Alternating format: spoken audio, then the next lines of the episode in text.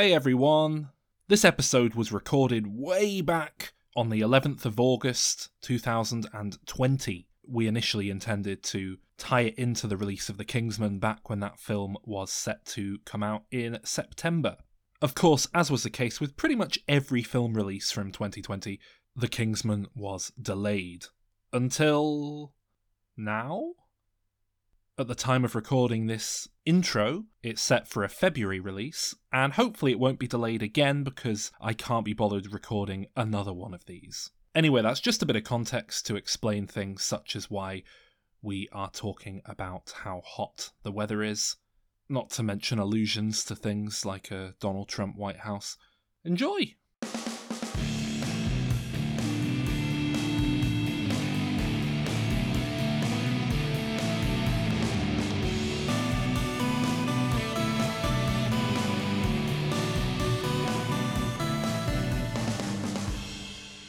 Hello, welcome to Diminishing Returns. Uh, if that introductory greeting sounded a bit forced, it's because we are recording basically inside the fart of the sun. It's the, like the hottest day I can recall in a while. It's unbearable. And uh, we've all had to close our windows and turn any fans off so that you don't get any annoying noise in the background of this recording. I was going to say, Sol, you're not even in London. You should be feeling bad for me and Alan. Yeah, Why is it hotter in London? yeah. Of course, it's hotter in because of London, the pollution. Yeah. and it's closer to the equator. Is it? well, technically, yes. um, so that's a little disclaimer up front because I have a feeling it's going to impact this record. I feel like our, I feel like my head's not where it needs to be to record. I feel like Anna, Alan's coming in very low energy. Calvin's really cranky. He's like really irritable. Uh, they are, of course, the the the three of us. Oh God, see what I mean? They are the two people I am recording with today. I'm Sol, and I just told you, Alan. Hello. And Calvin. That'll edit into something workable. Say hi, guys. Hello, I'm Calvin. And the reason we're all getting together on this this ridiculous day is to discuss the sequel to 2014's Kingsman: The Secret Service, Why? uh, which which was uh, what was that film called? It was called uh, Kingsman: The Golden Circle, the Gold Circle. the Golden Circle. Circle. Yeah. So we're we're God, I'm really struggling with this. Can you tell? We're discussing 2017's sequel to 2014's Kingsman film. So we are discussing Kingsman: The Gold Circle, Golden. Golden Circle. Circle. the Golden Circle. Yeah, and we we covered the original Kingsman film at some point. Um, We did, I think, back when uh, back when this film was coming out. we covered the original film leading up to that. We did. We have covered this sequel in one of our review uh, of the year episodes, but I recall at the time Sol had not seen it. Yes. Um, so we've got that to look forward to. But yeah, so we revisited it. I had to rewatch it. I resent that greatly. And I'm going to take it out on all of you tonight. Oh goodness. Oh. Oh, so I was wrong when I said Calvin was irritable. But yes, you can uh, listen to our uh, other episode on Kingsman on the original film. Yes, uh, number 68. Kingsman the Episode Secret Service from uh, September 2017. If I could just harken back to that, because uh, my opinion of that film has changed quite significantly, actually, since we last recorded. Uh, Basically, how our last record went was I was sort of saying, oh, it's fun and nonsense and fun and stuff. And Alan was like, no, it's for these social and economic reasons, it is not good. uh, the, it's Hang pushing are we, these agendas. Are we talking about Kingsman 1 or Kingsman 2 here? Kingsman 1, sorry. Okay, yeah, yeah. No, I, I remember taking issue with the the fact that Matthew Vaughn has got such clearly underlying right wing tendencies that are just like just bubbling under the surface of his films and Mm. and it just slightly rubs me the wrong way when I'm watching his films. Hmm. Although I do superficially quite enjoy them.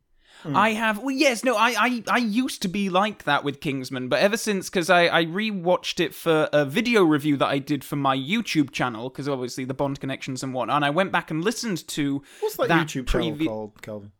It's, it's the Calvin Dyson YouTube channel. Just well, it's just Calvin Dyson. So if I search for Calvin D Y S O N, I'll find it. I thought it was Calvin Dyson 007 reviewer or something like that. Have you changed it again? Yes, it's just Calvin Dyson now. Are you planning to branch out from Bond? Is that what this is? No, no, no, no. It was uh, just everything else was clunky.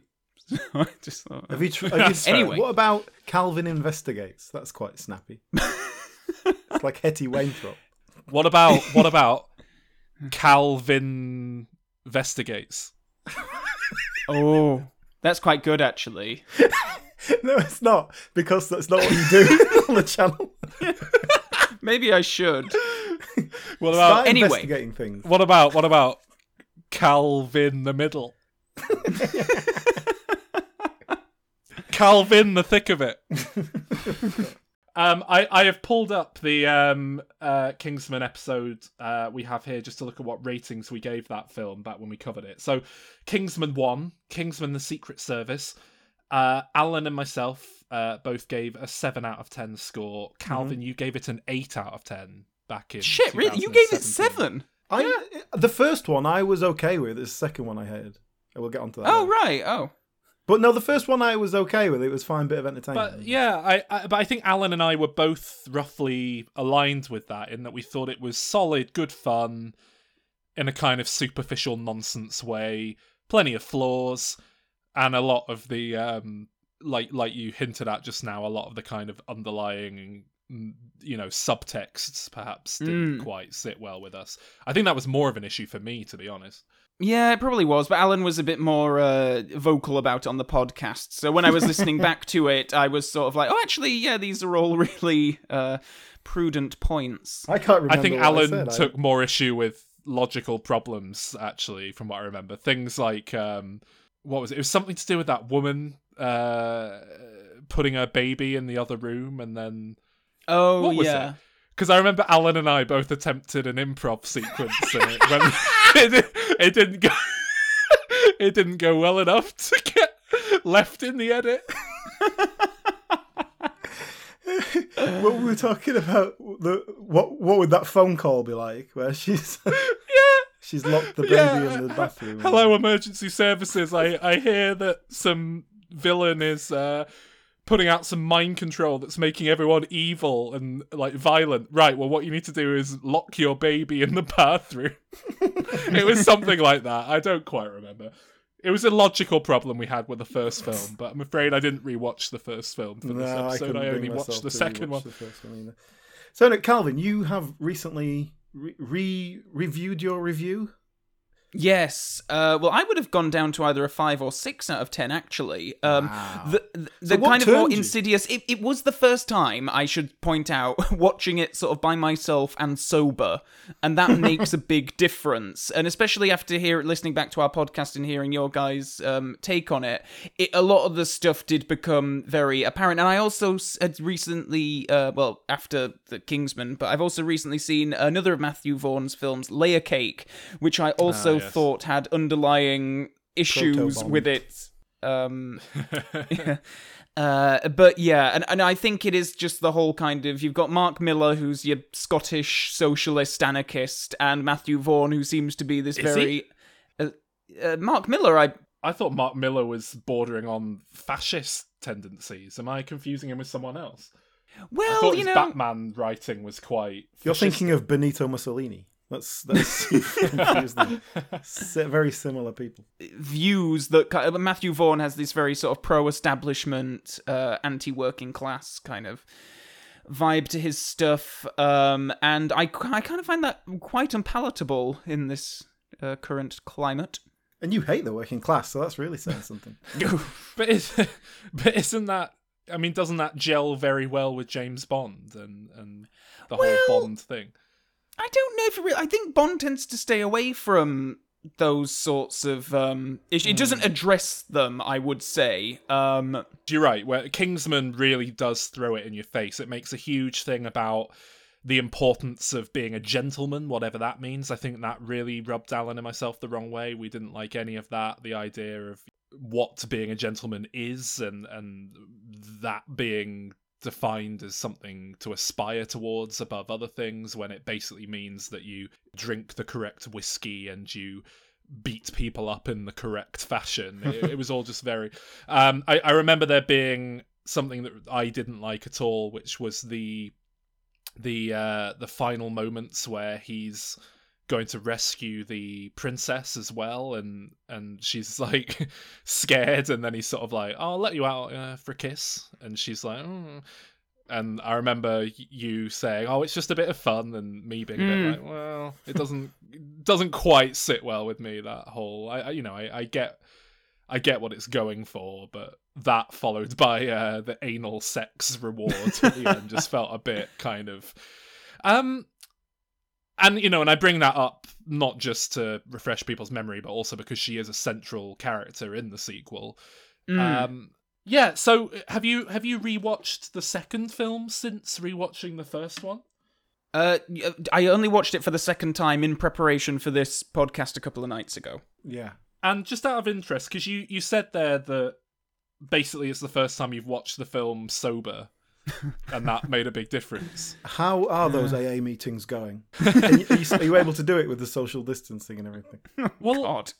I think we've just solved it, Alan, because we often ask what it is you get out of James Bond, and I was just wondering if you've ever watched any of those sober as well. I have. It's not. Well, I mean, I should point out I watched the second one with my partner, uh, and I had some whiskies because I obviously there's a lot of whiskey talk in this. Hearing the word whiskey, you knew you wouldn't be able to Yeah, get through a film myself. where they talk about whiskey without drinking Just- one, of course. You shouldn't watch Whiskey Galore, Calvin. You'll probably die. Oh, I love that film. uh, I j- just quickly, just before we get into the film, I just had to look up Mark Millar's political views, and yes, indeed, he describes himself as uh, being to the left of Bernie Sanders. Uh, oh, really?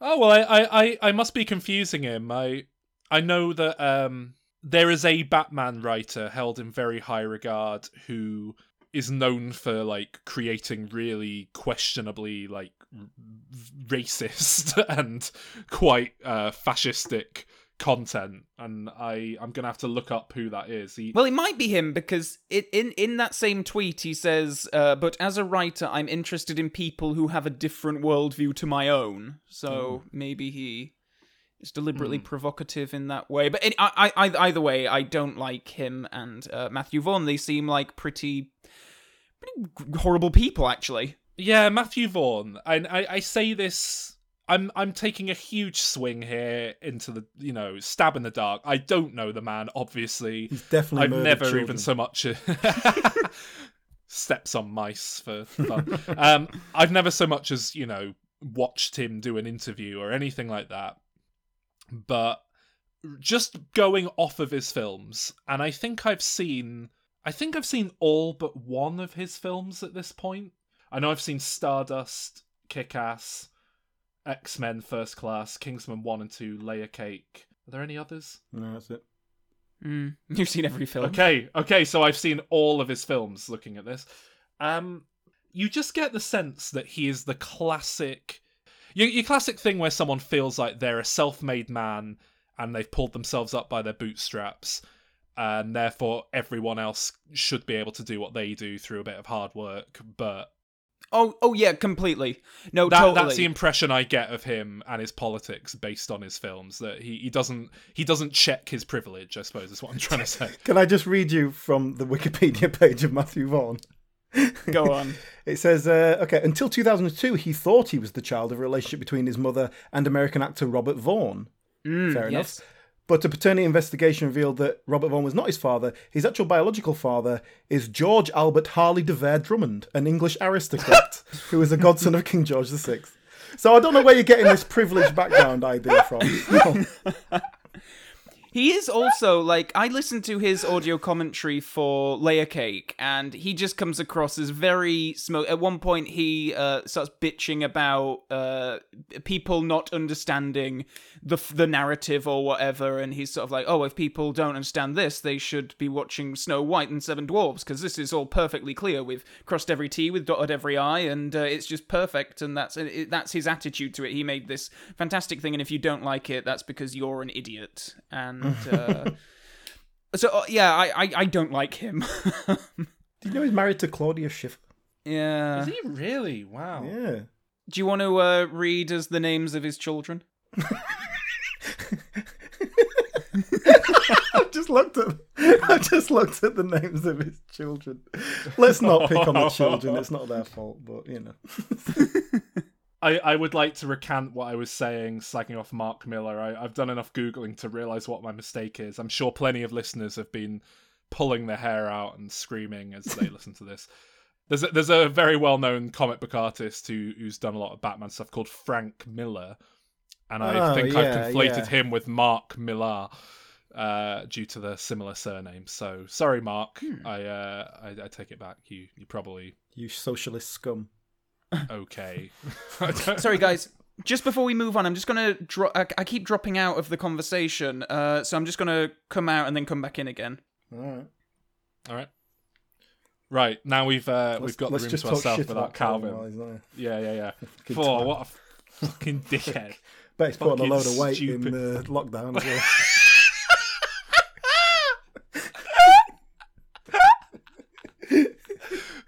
uh, yeah. Anyway. uh, he, he, oh, those stupid fucking shirts. the collar collars up round his neck like a stupid. He's got his he's got his uni hair on now because of lockdown. He's growing it out. He's got his Bieber fringe Yeah, back. yeah. Uh, and and the uh, no class as well. No class. oh god, this is hard to sustain. I was hoping he'd come back in in the middle of it, and He's probably here already. He's just letting us burn ourselves out. he probably came in, heard what we were saying, and got so offended that he just left. Jimmy Carr looking motherfucker. Ah, hello. Oh, hello. Sorry about Oh. that. Sorry, we, Uh, were, we were just talking about Matthew Vaughn. we, Uh, were, we were just we were just uh, we were just complimenting your appearance. My appearance. What? Hmm. I uh, yeah no I think I think my phone is actually overheating. I've taken it off its charger because I think it was actually like the apps would general would genuinely I couldn't get back into Skype. I, I've had that actually happen. I, I remember driving one day in, in very hot weather, and the phone was obviously right in the windscreen of the car. I was using it for the map, so it was heating up in the glass of the car, and it a little message actually popped up saying like I'm too hot. phone, pho- yeah. I've never seen it any other time, but a little message popped up saying like phone entering emergency shutdown, like cooling protocol. Oh like I a was like, what power the plant. fuck? yeah. so we don't like Matthew Vaughn. Mark Millar, we're we're we're less sure of, but he might he might be he might be a bell end. We don't know. He might be lovely. But I, I just just to get back uh, onto the slagging off Math- Matthew Vaughn thing, um, I think that Kingsman Two is pure Matthew Vaughn. I think this is the most freedom he's had as a filmmaker, and that's Hmm. why it's so terrible. I, I think Matthew Really? Vaughn is a bad filmmaker, and the more freedom he gets, the the the worse it is. Mm. I think that Kingsman 2 was very interesting um, because we we've just complained about his uh, personality.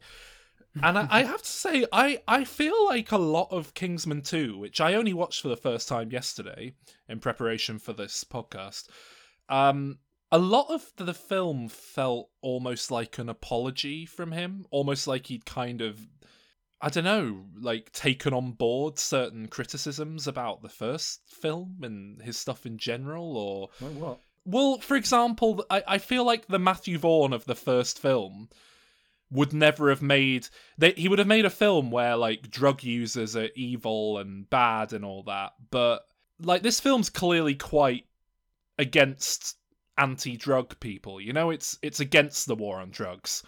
And maybe that's just because Matthew Vaughn's a cokehead and he's snorting Oh, he coke all the time. is. Alle- well, maybe not. Maybe Allegedly. not. I'm saying this as a parody satire. That's thing. Calvin's opinion. yeah, it's just my opinion.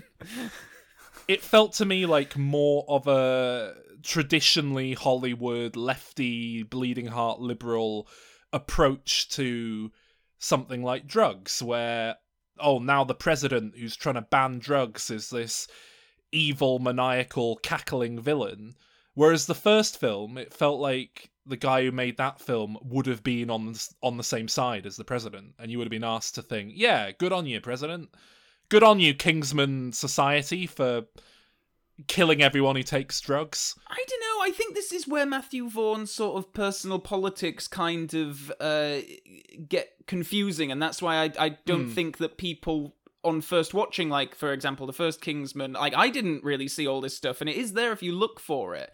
And I think a part of him is kind of uh, libertarian. Quite, I think he is a, a, a true libertarian. Actually, I think that's probably a better way to describe him. Um, and I think he probably does advocate sort of legalization of, you know, and uh, Emily uh, Watson's character does have that little speech about like, oh well, what about the, you know, functioning professionals and recreational, you know, whatever. Um, Yeah, they're certainly yeah. making the case for it. Yes. Although I must say, you know, we, we we sound like that was all we spoke about with the first Kingsman film, and it wasn't because at the end of the day, uh, uh, a filmmaker's political views aren't the be all and end all. It's you know, it, it- you can have completely opposing views to me and and make a film really well, and I'll I'll oh yeah, yeah. respect it if not enjoy it. Mm.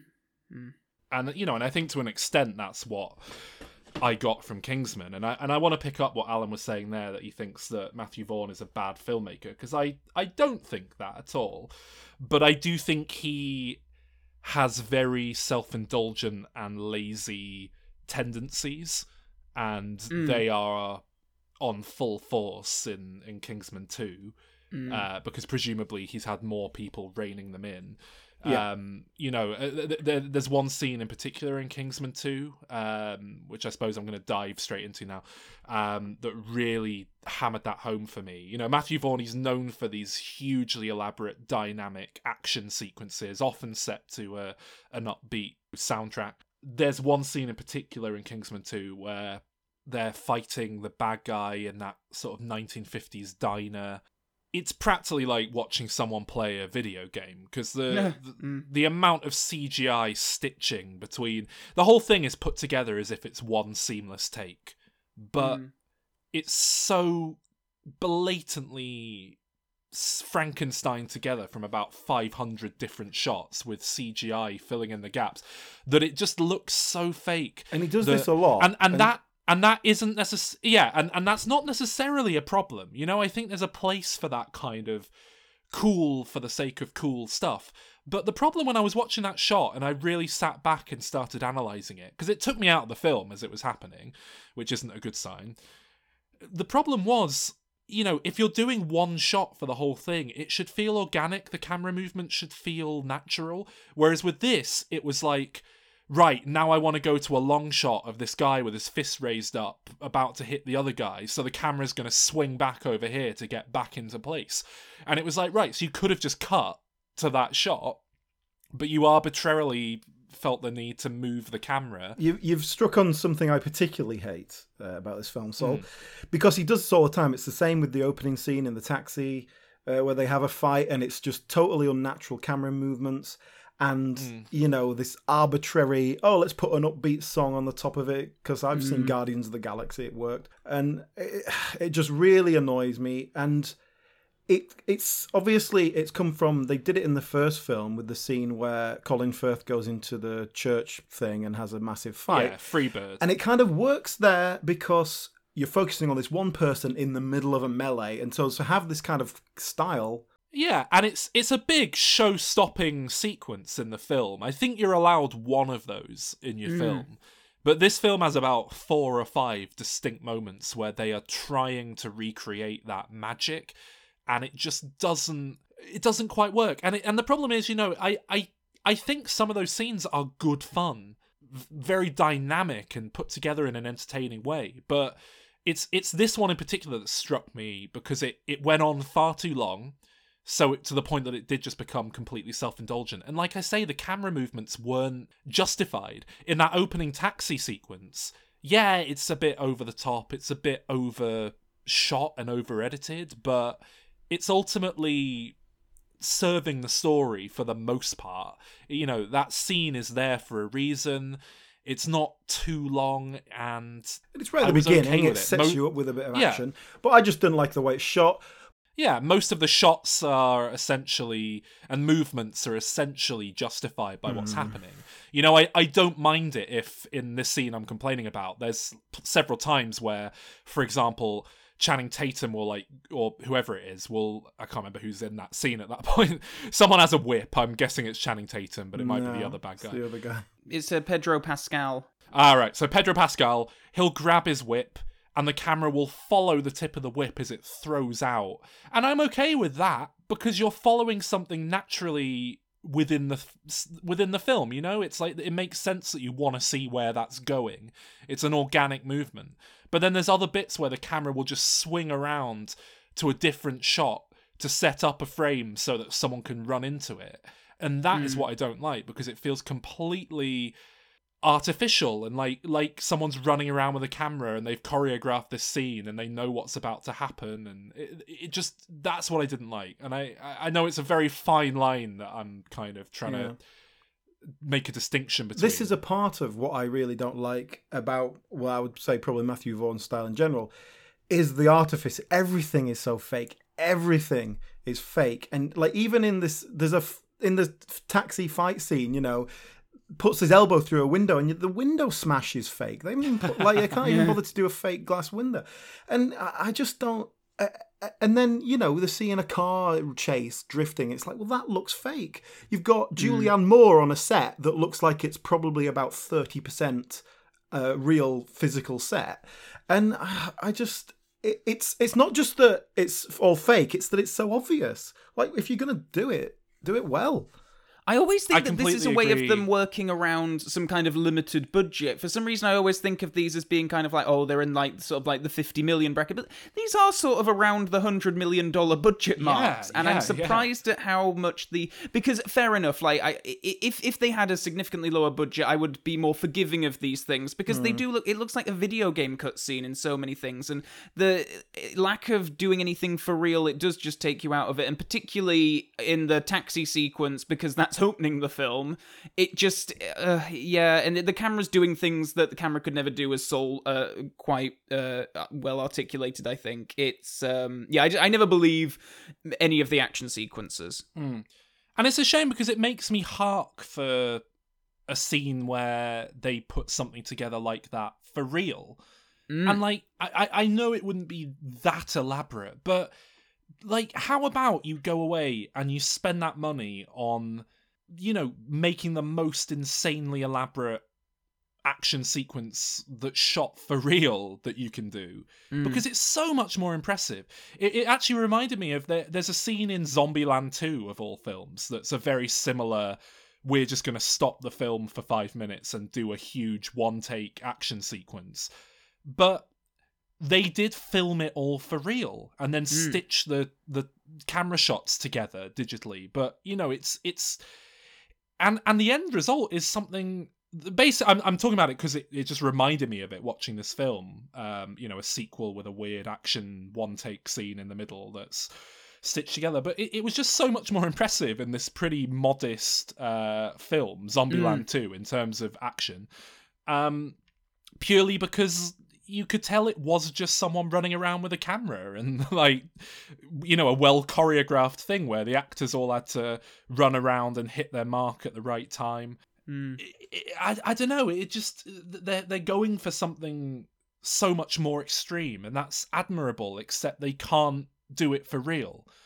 And therefore it just becomes pointless. You know tom cruise is going into space for real for a new movie he's making and that that's what we should all strive strive for we should all strive to be tom cruise hanging off the side of of skyscrapers for real we should not be just thinking like matthew vaughn oh we can just fucking do a cgi map of of Colin Firth because I saw they did it for The Matrix Reloaded and that worked fine. It, It's Mm. it's just upsetting.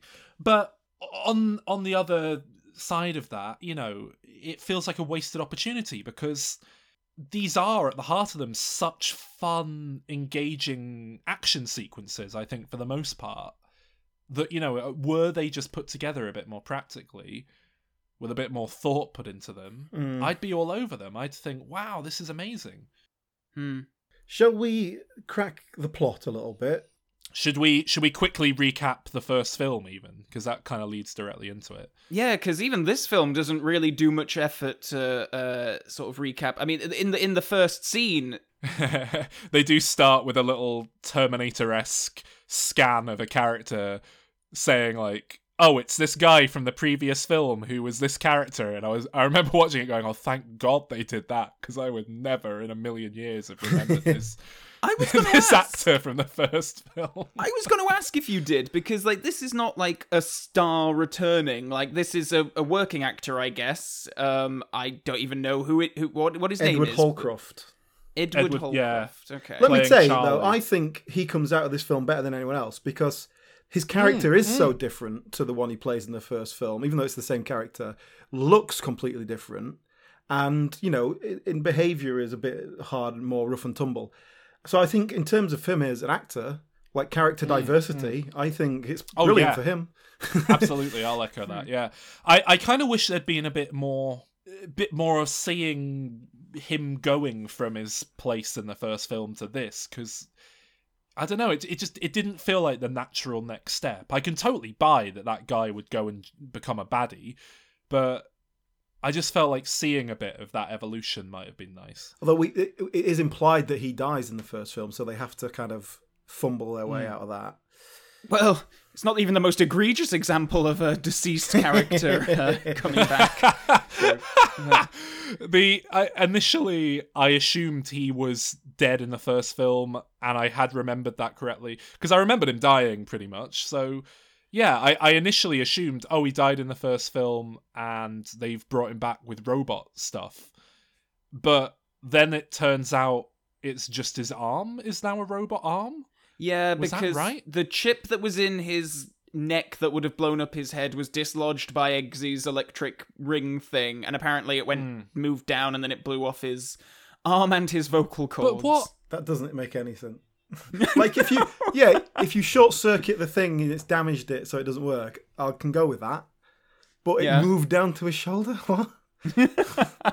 But but not only that, but why wouldn't you just write it that he got killed and then a villain swept in and like six million dollar manned him and turned him into a robot that she could use as a bad guy?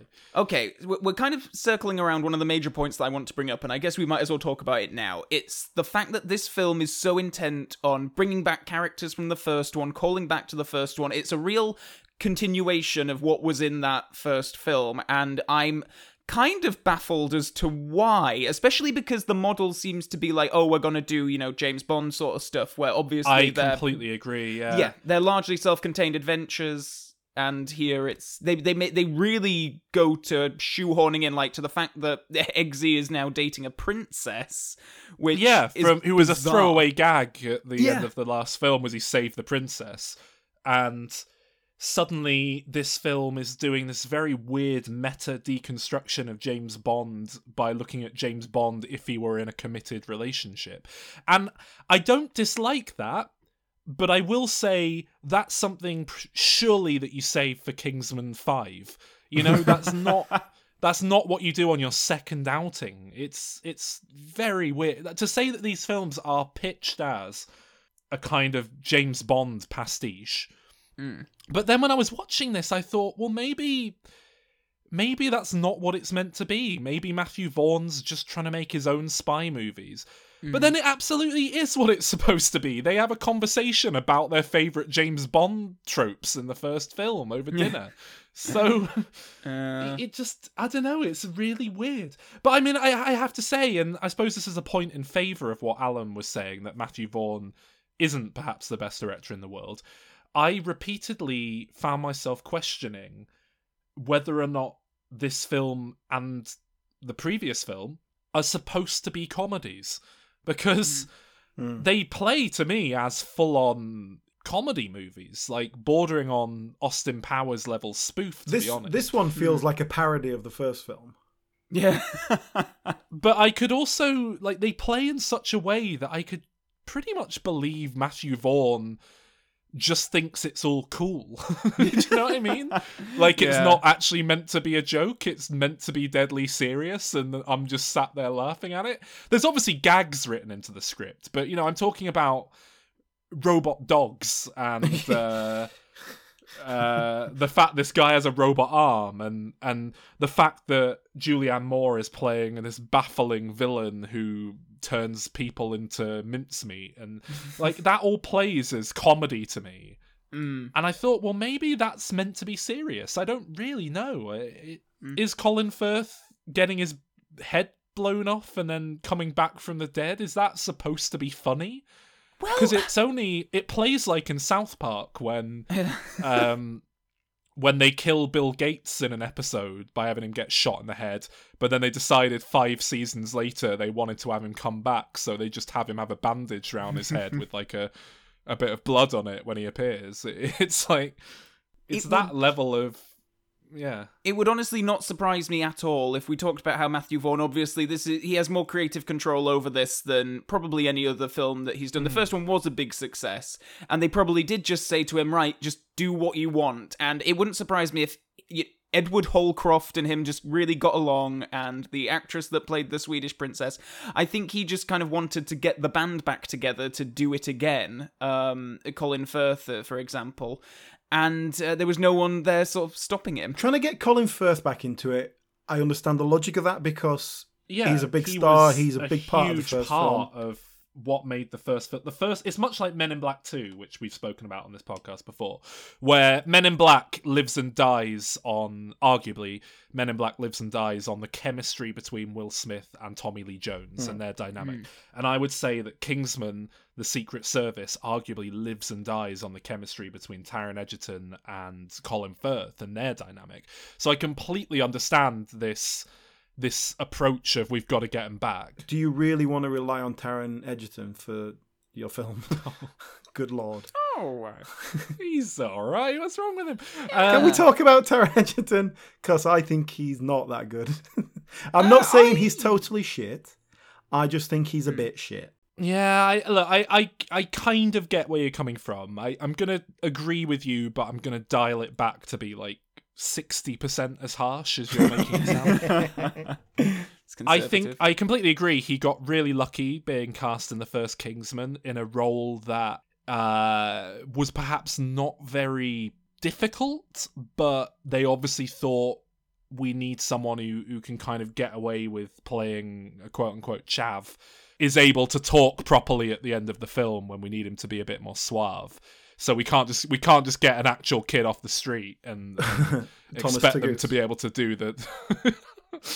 uh, Thomas Turgoose, of course, another friend of the show. Now he's he was on uh, This Is England episode. He's in this film as one of uh, Eggsy's mates who who takes a load of drugs, uh, does a bit of dancing, and then he's all right at the end. this is the thing about Taron Egerton. Just to get my uh, two cents on on him in my because my opinion of him has changed over time. Because I, I think he's quite good in. I saw him in Eddie the Eagle. He was quite funny in that. Um, I I don't lose him in a role, which is saying something because when I first saw him in the first Kingsman, I came out of that being like, oh wow, I really like that they've just found this like young working class actor. Like they never do this anymore. They're always RADA trained, blah de blah, Cumberbatchy, Hiddlestony, whatever. and I was like, oh, I'm so glad that we're going back to this. You know, getting the Michael Caine out of the you know the West End slums, and he's gonna be a big star. And then obviously look him up, and he's like, oh no, he is just plummy voiced Mc uh, Oxbridgeton. I saw him in the in the beginning of this film, right? And he's he's in the full suit and all that, and he's looking like.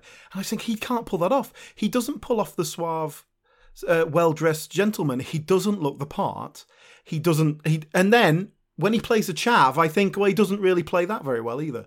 Like, I was going to say, yeah. now he's dialing the accent back a bit, and it's not full Devo. It's kind of a bit more just like from the streets. It's a bit more Ali G in this than Devo.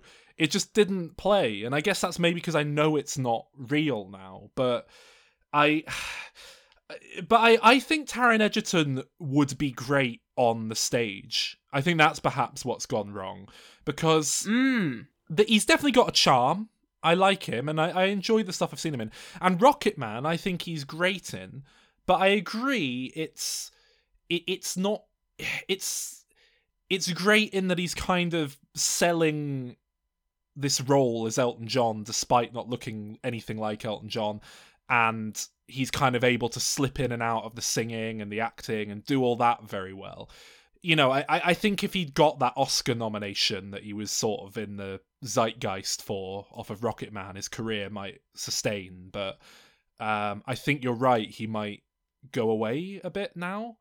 And I wouldn't be surprised if he finds a comfortable home on the West End, to be honest. I think that that probably Yeah, I think he's a capable actor, but I do not think he's a leading man, top quality. He reminds me of um, Joel Edgerton, you know, who kind of had a couple of things and then just like uh, disappeared. I think he's a director now, isn't he, more than anything? But that's what he makes me think of. Just a sort of very bland, not nothing special kind of actor. Yeah, and I mean, should we should we talk about the cast in this film beyond those two? Because we've we've covered Taron there, we've covered uh, Edward Holcroft a bit. I felt like Mark Strong was a was a welcome, very welcome guy to bring back from the first film, and I, I felt like he must have been practicing that accent because it wasn't nearly as dreadful as in the first film. When I I seem to remember it being very ropey. Mm. Is that just my memory failing me, or did we I don't make fun of his dodgy bad. accent? I don't think he was that bad. Um, I thought they bumped him off a bit too soon. I know we're kind of going all over with the plot here. Um, maybe this is just going to be one of those shows where we don't really go through the plot in sort of a narrative order. But because I do just while we're just talking about him, like, I really like that character, and um, I really like the moment where he sort of sacrifices himself on the mine and stuff um, after he's got all suited up and everything. So he obviously blows up. Um, Yeah. originally he was going to come back in the wedding at the end with like robot legs and he was gonna survive until the next film which i think would have been pretty terrible because they've already kind of removed any with this whole colin firth can be shot in the head and revived and they do another uh, you know they revive someone else in the film I, I have no stakes no kind of life or death peril that is exactly what I mean about not knowing to what extent this film is meant to be funny and isn't. Because I, I as I watched that scene, I already thought, well, you've had you've had two characters die and be brought back to life in this film already, so I already do not care about anyone dying. And I Yeah. don't buy that this is the end of Mark Strong anymore. So I almost wish that they had just brought him back immediately because I would have been like, yeah, yeah, whatever. Which is a problem when you're using that scene to create the closest we get in the film to emotion. That Exactly. that Yeah. with him with him making this ultimate sacrifice, and they kind of really get um, emotional about it. I believe that they filmed it, but test audiences didn't like it. Pres- presumably because you do come out of it like, oh well, that death meant nothing. And um, and I think Alan, I think you were about to touch on this earlier on about Colin Firth's character because Yeah. the whole point why he dies in the first film is that the mentor dies, so that the you know the trainee, the apprentice, has to go on and save the day. Yes, exactly. And we completely just undo that by just oh no, just bring him back. And I understand the temptation because Harry and Eggsy that r- relationship is, is what made the fir- is part of what made the first one good. And but but they've just got a complete paralysis of they don't know what to do without that. And um, and- Yeah, but the first film, you know, had balls to kill Colin Firth off as early into the film as it did and Hmm. leave him dead until the end of the film. So it's a surprisingly limp attempt at a sequel to to to not try and go it alone without him. And they could just have him in flashbacks, like they establish early on. He's he's in a flashback up front. Just you know, bring him back that way. It's Well, very the, doable. the thing is, they they they create very early on in the plot that Kingsmen are wiped out. So all your other supporting characters that you've established are gone, except Hmm. for Mark Strong. But then you've got the two of them as a double act, and they're working fine. What's the problem with that? Mark Yeah. Strong becomes the kind of the other figure in this little duo, and Hmm. Mark Strong is perfectly capable of handling that. Mm, Yeah, Mark yeah. Strong's a very dependable actor. I, I really like Mark Strong, and I think he's. You haven't seen Grimsby yet, have you? Well, I was going to say he's done some shite, but I'd say this is uh, this is a good effort from Mark Strong. I, I, I really enjoyed him here. Hmm, yeah, likewise. So what what is the plot? The, um, so Julianne Moore we establishes the bad guy, and she is basically the best drug dealer in the world, Mm. but Yeah. she has to live in some shitty rainforest in Bolivia or something. Cambodia. So she- she's not. But oh, she yeah. used to watch. She used to watch I Love Lucy, so she's had it turned into a kind of 1950s ghost town. No, no, she she when she cites um Happy Days, Grease, and or something else, but which I like because it's like she's got this whole fifties thing, but it's an eighties interpretation of the fifties, which I thought was just a, quite like a little detail. They don't do much with it. Julianne Moore, it seems I, I suspect she turned up on the set uh, and they gave her the script that day. she certainly hadn't given any thought to what she was going to do with the character. Oh well, I have to say I was very disappointed with the fact that Julianne Moore, uh, to say in the first film, Samuel L. Jackson is really going for broke doing a character. You know, he's doing an impression of Jonathan Ross, uh, who, of course, is. I think he just had a lisp, didn't he? He didn't. Oh, was Yeah. it a lisp? I think it was a lisp. Well, it was inspired by Jonathan Ross because of, um, of course, he is Jane Goldman, the writer of these films, along with Matthew Vaughn. Um, Jonathan Ross is Jane Goldman. Jonathan Ross is Jane Goldman's husband. Oh, and uh, of course has met Samuel L. Jackson on a number of occasions, doing you know press press on various chat shows and things. So um, apparently he did base his villain character on Jonathan Ross. That's why he's dressed like a twat all the way through. Maybe that's just something he said to wind up Jane Goldman. I, I, I don't know. Um, but the point is, he was doing a funny voice, and he was, you know, he was making a real character out of it. And and Julianne Moore here, you know, she's chewing the scenery, she's having fun, and she's a great screen presence. But I kind of wanted more from it. You know, it, it felt just like you Mm. say, Julianne Moore with no chance to put any thought into it or do any prep.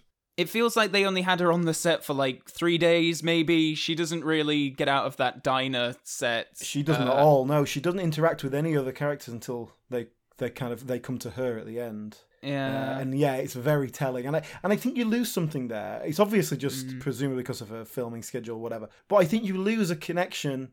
In the first film, you know, he goes and with Samuel Jackson, they're having dinner together and stuff, and it, we see that in Bond as well. That interplay between them, the cat and mouse element, is a big part of it. I, you're Mm, losing a personal element of the villain because who cares? Like what's Yeah. going on with her? Yeah. Mm. Plus, what's her motivation? She's like a really good business Well, that- person, yeah. but nobody knows because it's illegal, so she's annoyed. Yeah.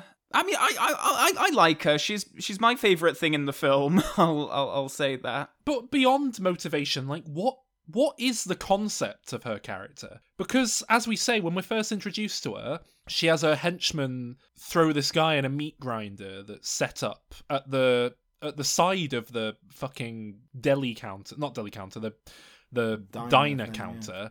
I don't think they tend to grind up meat to make stuff in front of you when you sat there. Maybe they do.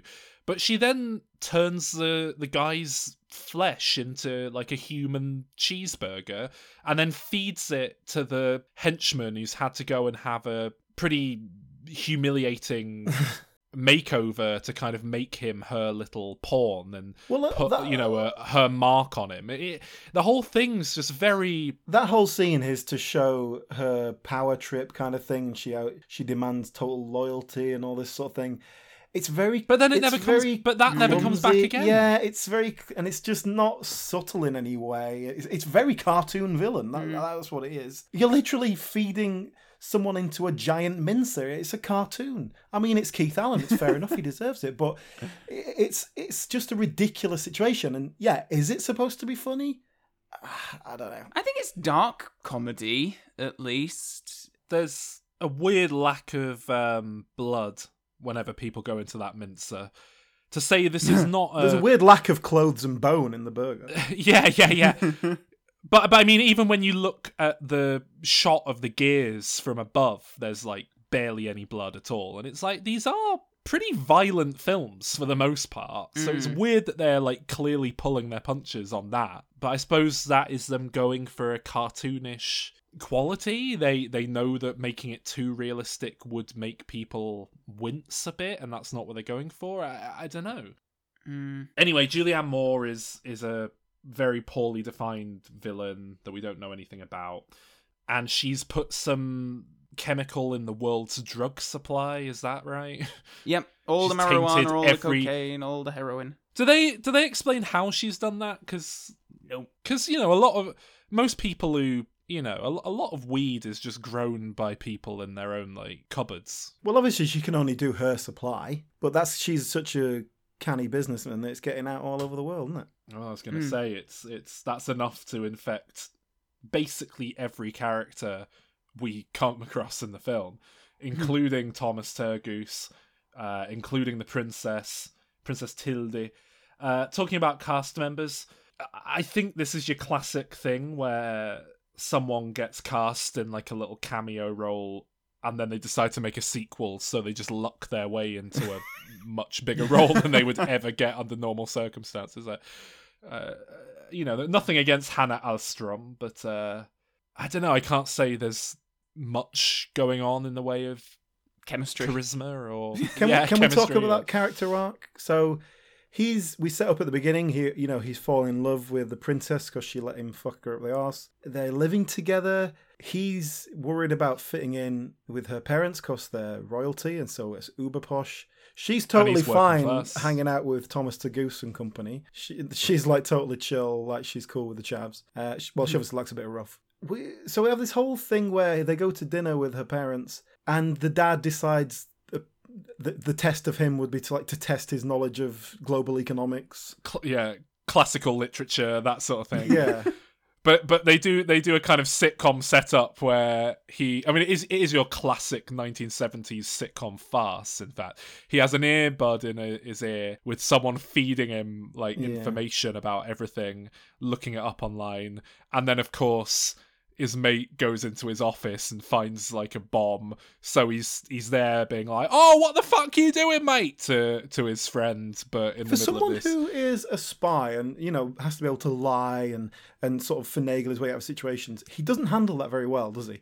he really doesn't because the thing to do like if you even if you can't think of anything you should be able to think of oh, i'm dreadfully sorry i'm about to shit myself and you run out of the room but you just you just go i'm so sorry uh, i just need to get some air I'll, I'll be back in a second and and rush off and go mate what are you doing get out that's a bomb it's really important you put that down i'll i'll show you all this stuff when i get back but just for the time being don't touch anything because it might kill you i'm not kidding you know and then you go back and Why don't they put a lock on that room? yeah What's he doing?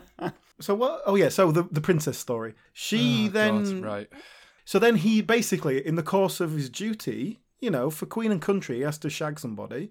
It's a well-established protocol in the world of Bond. We're uh, we're happy with it. And hmm. then he starts feeling guilty about it, and he's like, rings her up, says, "Sorry, love, I'm gonna have to cheat on you. Sorry about that." She gets pissed off about it, and then hmm. that's the whole thing because then he's like, then he half does it but not really but then he only does the thing he needed to do anyway. He didn't have to shag her. He only had to stick his. Oh, and also. And also, yeah, but at that point, she won't even take his calls and hear him go, "Look, all I did was snog her and put my finger up her vagina." Um, you know what? The, the point that made me question to what extent Matthew Vaughn is self-aware and is making a comedy, and the, the extent to which he doesn't know what he's doing. when she says, "Do you want to piss on me?" No, no, it was specifically the point where we follow Taron Egerton's finger with this sort of Oh yeah. device on it, and the camera kind of swooshes up between her legs, fades to black, and then we cut to a CGI rendering of inside her pelvic walls, inside her like, I mean, what what would you call that? A cervix? Is that what that is? Yeah, it- as this little device is floating up. It- that was when I was like, right, what what is this? Because this this is Does it actually beep like a submarine sonar? Is that was that just in my imagination? this is something that feels like it should be in Crank Three, you know, Yeah. not a not a mainstream That's what I want. Kingsman film. That that whole sequence was bizarre, but again, it's like I say, that's something you do in Kingsman Five. Once you've Mm. established that i i i to do the whole James Bond deconstruction thing, we have to establish that Eggsy is, you know, out and about getting laid all the time and and and and then there are some actual interesting things to explore there if he is James Bond and he's being asked to give that up for you know this woman he cares about that's interesting But instead, what we get is, as far as we know, she's the first woman he's ever slept with. Is that right? Does he sleep with anyone else in the first Kingsman? Uh, no. For all we know, he lost his virginity to her, and he Hmm. doesn't, you know, have any confidence and doesn't dare step outside of his comfort zone and and I mean obviously the implication is there but it just doesn't play the way it's Mm. clearly supposed to and and I think that's a an odd decision on on the part of the filmmakers really I was thinking that you know he's like, oh, he's got to have to shag this girl, but he's got to lie to her. He's got to you know like make her think that he actually wants her. And then and I thought, oh, in this day and age, you can't really do that. It's too Mm. creepy. It's too sexual assaulty. So they've come up with a plot device so that he doesn't have to do it, and he can kind of walk away without it, without it looking like too kind of SJW kind of Yeah. feel to it. No, he still does it. it just doesn't. well, yeah, because the princess agrees to it, it so long as he proposes marriage to her. Yeah, she, she what was, the fuck is Yeah, that? That was really strange. that pissed me off and and I could tell that like I could feel Alan seething as I watched it because yeah the notion that well I don't really want you sleeping with other people but if we're married it's all right because that means stability. Does it?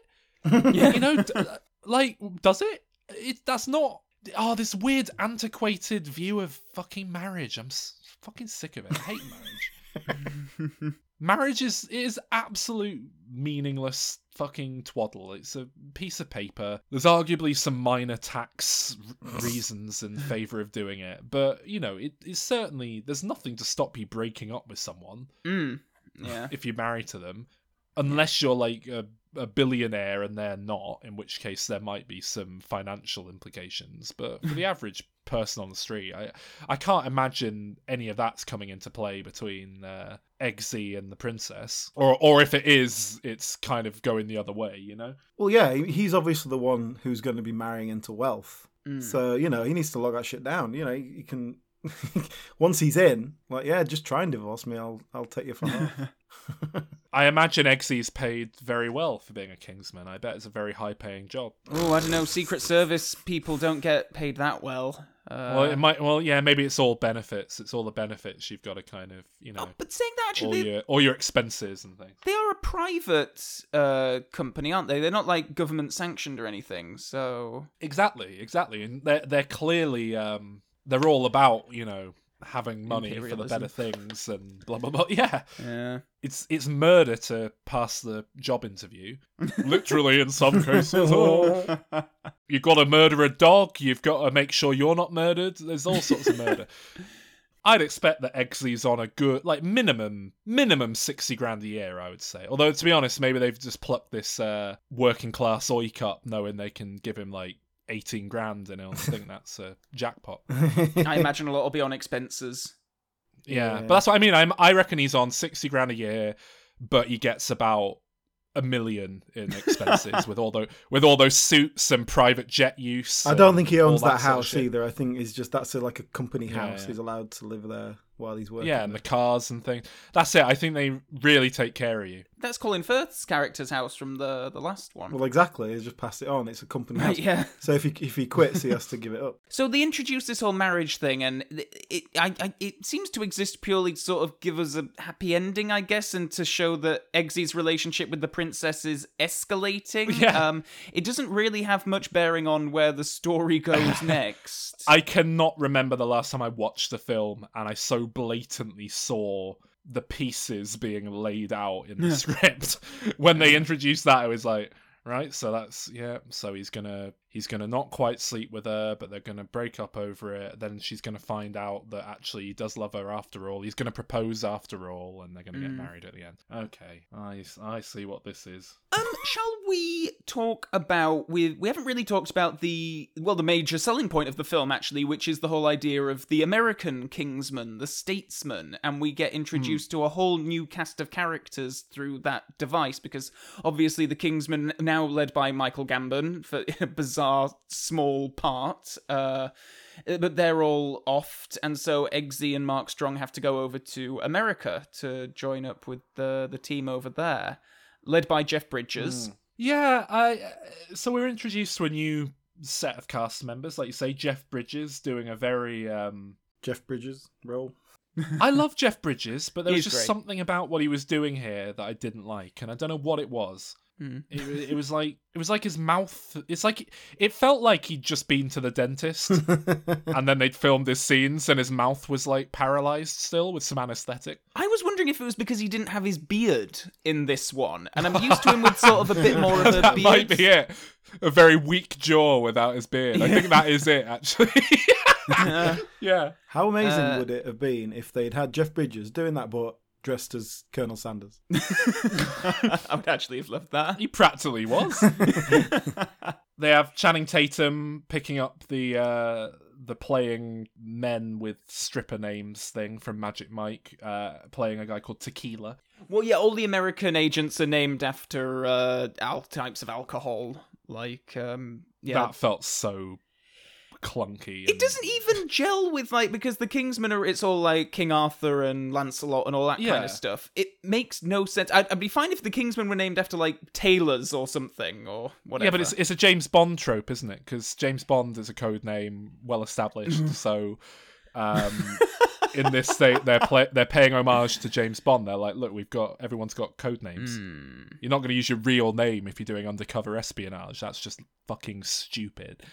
so, uh, but I agree. It just it just doesn't. It, it felt like they should all be named after like famous whiskey distilleries, yeah. not just you know types of alcohol. But then they'd all be called Glen. yeah, but that'd be fine. and then, yeah, Jeff Bridges is called like Jack Daniels or whatever. Anyway, um, yeah, so Channing Tatum's here in a bizarrely small part as well. I do get the feeling that someone just put word out to casting agents, like who's got a couple of days free, and we will just figure out a way to put them in so that they can be on the poster. Because Julianne Yeah. Moore, Jeff Bridges, Channing Tatum. We will write the script around you. We don't care about the story or structure. It felt like they did that. It felt like who's free and wants to be set up for Kingsman Three. Mm. When we'll we'll make sure we've got funding in place to secure you properly. Like Halle Berry's here as well, uh, sort of playing the Yeah. the American Merlin role. it felt like the script was probably written with Channing Tatum playing a guy who it turned out was the villain,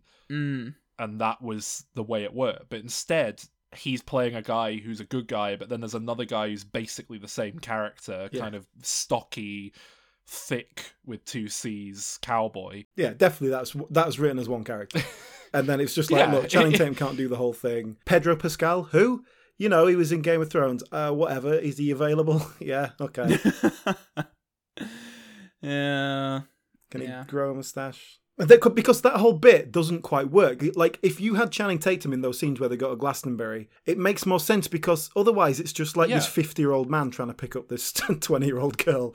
Uh, and it, it doesn't quite play, even in the world of They James do Bond. get a joke out of you know with her immediately rejecting Yeah. him for being too old. I agree. It would have made far more sense if it was Channing Tatum trying it on with her and Well, that whole sort of weird tangent at Glastonbury felt very strange and out of place in the film. I mean, first of all, I don't think they're actually filming at Glastonbury. It looks like just a field somewhere where they put a tent and a bar. So you don't get, you know, I, I would have assumed that the novelty of going there would have been to film like at an actual Glastonbury festival and maybe do some stuff. uh, But they, they don't. So it's just really strange. Well, I, I think what probably happened was um, they they probably thought, well, we need to have a scene, a seduction scene, James Bond style. oh, but that's going to be a bit icky, and and you know that's not going to play well in the current climate, and things have changed. Well, what about if uh, you know it's a music festival and therefore it's believable that she's just like off her tits and gagging for it and initiating the whole thing? And I think it was a very half my, my guess is it's a very kind of half-assed attempt at writing around those things. It doesn't really. Yeah, what what happens at Glasto Hmm. stays at Glasto. She's in the mood. Um, they they could have made more of an effort. When Bond seduces a lady, it, it feels believable usually. Uh, in some Mm. some sometimes okay, just it's pretty rough. But for the most part, it's like okay, it's a cool suave guy in a cool suave environment. But like this, they he just wanders up and he's like, all right, love. I really liked the fact that they they did your classic, you know, wingman thing of have the guy go in as a kind of decoy and then the other guy can come in and kind of snipe him down. Yeah. That's obviously not the intention of the characters at the time, but I didn't buy. They were obviously going for a kind of Eggsy's young and hip, and he's one of the Utes, and she's responding to that vibe. But it just didn't play because I just don't. Maybe I'm completely wrong here, but I don't buy that that character, as played by Poppy, would interact with this guy who talks like Ali G and who's dressed in like a fucking spandex tracksuit, whatever it was he was in. It just didn't. I mean, maybe that's the appeal of Glasto. I don't know, but it it just seemed to me like maybe this is where Eggsy has to put on a bit of that suave Bond charm and. The best thing it would have been if he's just doing like he goes, uh, "Oh, I'll just do an impression of that Charlie guy," and then he's like going like, uh, hi, "Hi, darling, how's it going?" exactly, exactly. You a Libra? or they write something into the script where do they establish they've broken up or something, or they're they're on you know thin ice and she's Something like looking Well, he's for. traveling to Cambodia all the time to pick up a new robot arm. So they if they write something in like you know she's looking for a specific reason to get back at him for something. Oh, it's you, the the rival recruit from that job he went up for. I know what'll piss him off. The whole film just it, it just doesn't quite none of it quite works, does it? Mm. We I think we've already established it at this point, but it's worth noting that Julianne Moore, supervillain, took advantage of the the confusion of the previous film where Samuel L. Jackson had kidnapped a load of celebrities, um, or had lured them onto his island or whatever the hell it was, in order to kidnap Elton John, which is weird because he's not even part of the 1950s nostalgia. I guess, I guess he was kind of doing 50s inspired music in the 80s. Is that I'm guessing that's what they're going for because he he was sort of like a classic. You know, he he grew up on rock and roll and stuff, and he liked that kind Mm. of '50s sound and was very inspired by it. So I'm guessing that's what they're going for. I'm pretty sh- yeah. and like the big bopper was dead. It would have made more sense to go for Buddy Holly or something, but they're they're all But dead. th- this is Elton John is probably mates with Matthew Vaughn. I mean, certainly they went on to make the Elton John film, and Taron Egerton obviously starred as Elton John. So again, I'm just get, I'm just assuming that oh yeah, let's just have Elton in it because it's funny, and uh, I'm sure that they talked it is. about. We, we've we learned that uh, lesson back when the Country Bears came out uh, in 2003 or whatever it was, which just has gratuitous uh, Elton John cameo sequences for no reason. I think my initial response is this is stupid, it's shit. but I kind of I I like that they keep coming back to it and they incorporate him into the story in quite a nice way, like into how the action unfolds and stuff. I think it might have worked better if Elton John could act in any way. That would be yeah, helpful. yeah, that was the problem for me. yeah. Um, but I think I in like theory it as a kind of works. running gag, Yeah. and And then, but they, it's not just coming back to it. They make it work with the dog robot thing. Like, it, they, they make a, a thing of it. I think it would have been funnier. Yeah, like yeah, number one if it was someone who could act. Uh, number two if it was someone a bit more. I think Elton John's known for having a, a sense of fun and being willing to do this sort of thing. And I think it'd be funnier if it was someone a bit stuffier and less known for playing himself in stupid films like The Country Bears. But I guess they also get a, a great song on the soundtrack out of it. But then the problem is, there's a the most it, like cringy part of the film is the self-indulgent bending over backwards. Oh, Wednesday nights, all right. Oh, isn't that song called Saturday Nights All Right for Fighting? Yes, mm-hmm. but today is Wednesday, and I'm going to fight you today. but it's the daytime, and the song says it's night time. well, we're going to ignore that in this that discrepancy because this joke's only got time to address one.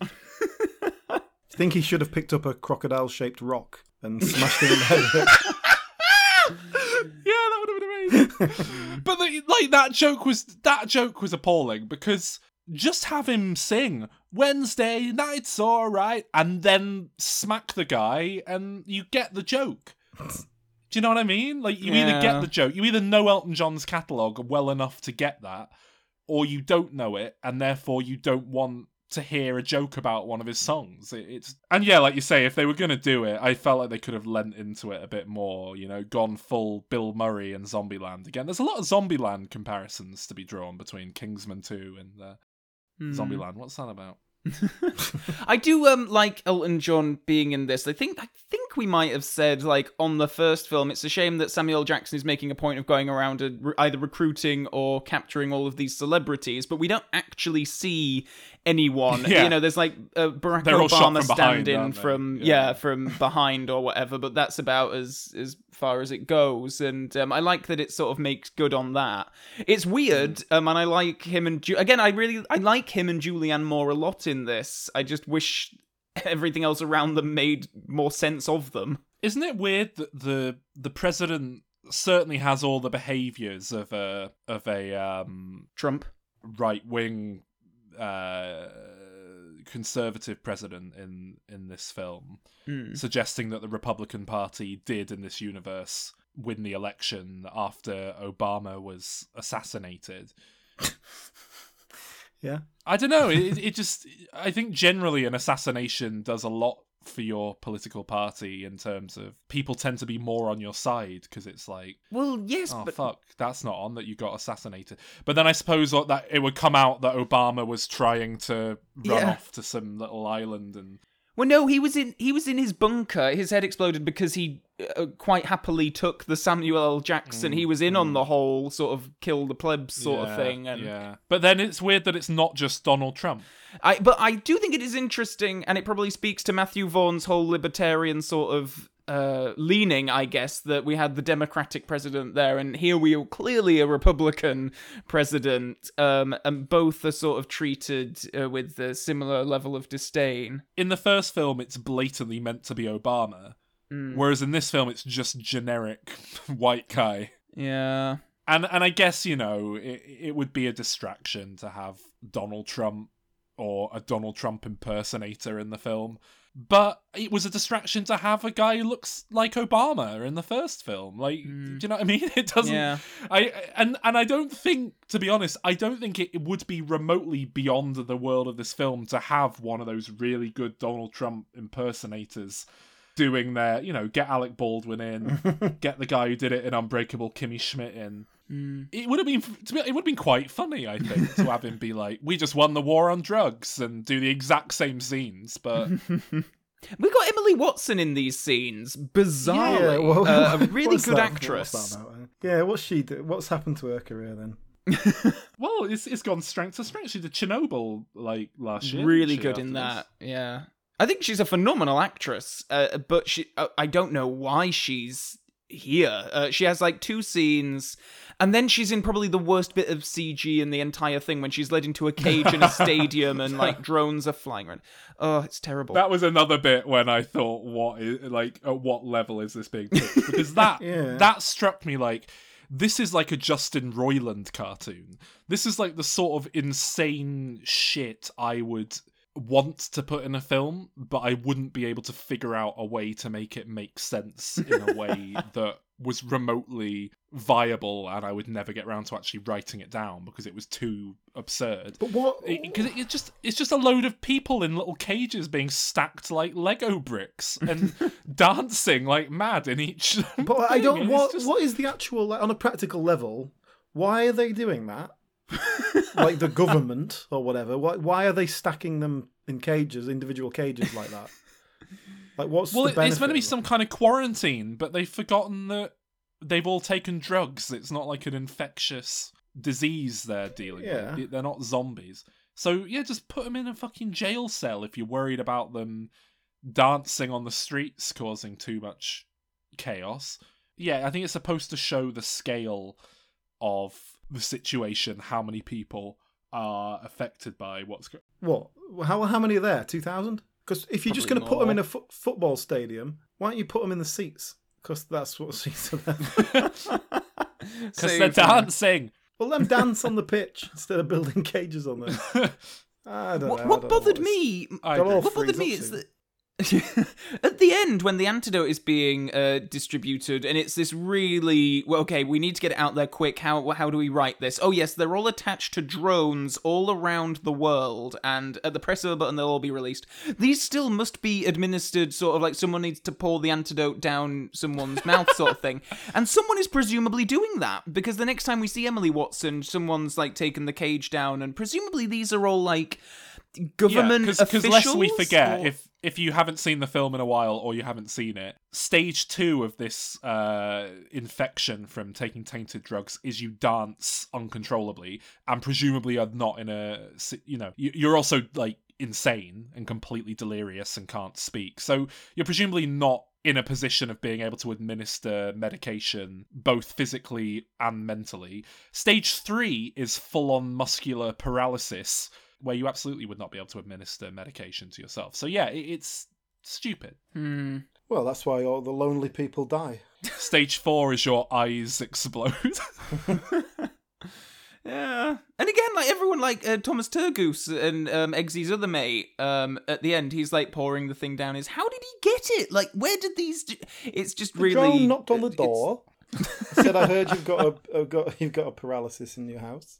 Look, Yeah. Pizza Hut can deliver pizzas with drones in some country now, so you know. But how would they know? Uh, I don't know. Yeah, it, it's all just really contrived nonsense, just to sort of, you know, um, yeah, skirt over any kind of. Uh...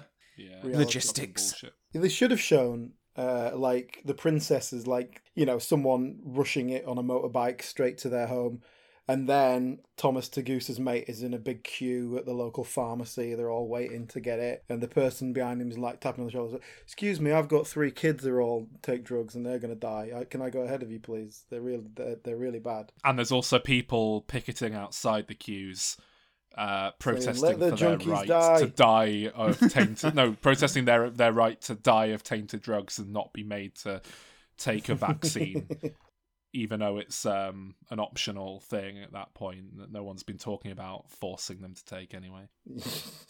It it felt very similar to the first film's evil plan of uh, everyone. You know, the first one is everyone uses a mobile phone that emits a signal that makes them go into rage zombie mode. And this one is everyone, it turns out, takes drugs and therefore is infected with blue veins that make you dance like a madman and then die. So am I? Am I very just uncool and kind of out of loops? Because this film certainly makes it out like pretty much everyone does some kind of recreational drug, um, and presumably they do it. Or everyone does it regularly because uh, everyone's getting ill at the same time. Um, Who's everyone though? All we see is we've got Thomas Well, Turgoose Thomas huffing on a crack pipe, and that's sort of in keeping with their character. Um, the princess. Yeah, the princess. I, I totally buy all the royals, Yeah. all the upper class people in the world are, you know, shooting doing a up line ketamine of coke and, and, all that. yeah. Yeah. Um, and who else? Channing Tatum, Some people, yeah, Yeah, yeah, well, he's obviously a party boy. Emily Watson. yeah. She's a politician at the highest level, doing eighty-hour weeks. That's uh, Well, and no, uh, people at people at Glasto as well, who of course, uh, Lots of people at Glasto. Well, yeah. yeah, but they are, you know, you go around the festival and there are people just on the floor within like the Doing first the hour. weeds. I, I think we'd probably be safe, the three of us, Yeah. but. yeah. But that that's what this film was missing, wasn't it? It was the shot of three fucking knobheads sat in their bedroom on a Zoom call while everyone else is outside like dancing. it, it's so strange because it doesn't make any real stance on a kind of anti-drug or pro-drug rhetoric, does it? I mean, it kind of anything. It's sort of saying like, "Hey, it's not that bad. You know, doing drugs is all right." It dabbles into making a point about alcohol being every bit as bad a drug and something that's inexplicably Does it though? Because we see we see them drinking very heavily throughout. I mean, I'm they do drink a lot, even when they're just about to go to work. Like they they knock one back just to make sure, and then like at the end, isn't it with Channing Tatum? They say, "Oh, just stick to the booze, will you, mate?" Yeah. I think this is a very pro-alcohol film. Oh yeah, definitely. Well, they had to tie in alcohol. Oh really, is that a real alcohol? You could get a Kingsman whiskey for a while. You probably still can. When you say you could, Calvin, Well, well, I don't know. I don't know. no, I didn't. I don't know actually how much um, it went for. Let me see if. Have they ever done a Bond alcohol? Well, I mean, the Bond has a lot of. Doesn't Bond drink Heineken or some shit beer? does. And, and yeah, so that's all. You just need to grab a can of Heineken. oh god! I mean, I mean, come on, Heineken. I mean, that is selling out. James Bond, who's obsessed with like having proper the best things in life, and then he's drinking a fucking can of Heineken. I mean, it's you know, it's not it's not a tin of Fosters, but Yeah, but it's just it's whatever whoever pays. It's like when in the when it was Timothy Dalton, he was driving a Ford Capri because it was like that was who was paying. we're saying Bond has no no morals and scruples. Yeah, I can't find a price for this whiskey, but it's 1991 vintage. This one that I'm looking at, so it is presumably quite expensive if that's the vintage. Um, they were really thinking ahead with this merchandise. They they couldn't get any tie-in cocaine manufacturers to like agree to make the Kingsman official cocaine then. Hmm. So they came, they went harsh on them. I I don't know. I, I feel like there is a bit of a sentiment from the the fact that Julianne Moore is the villain and and Yeah. she's sort of like she makes the point of look what I do is no worse than what you do, and you've just legalized it. But then I guess they mm. never really go that extra mile of making her a sympathetic villain. They kind of give her a speech that you kind of think, like, yeah, that's fair enough. But then she has people being cooked into burgers. Emily Watson plays that part in a scene with mm. the president where she's like, yeah, talks about functioning professionals and whatnot. I mean, look, I, I feel like I've been incredibly negative about this film Mhm. because it is a total fucking clusterfuck and messy and all that stuff. I, I have to say, I I would struggle to make a big distinction in quality terms between this and the first one. Yeah, I agree.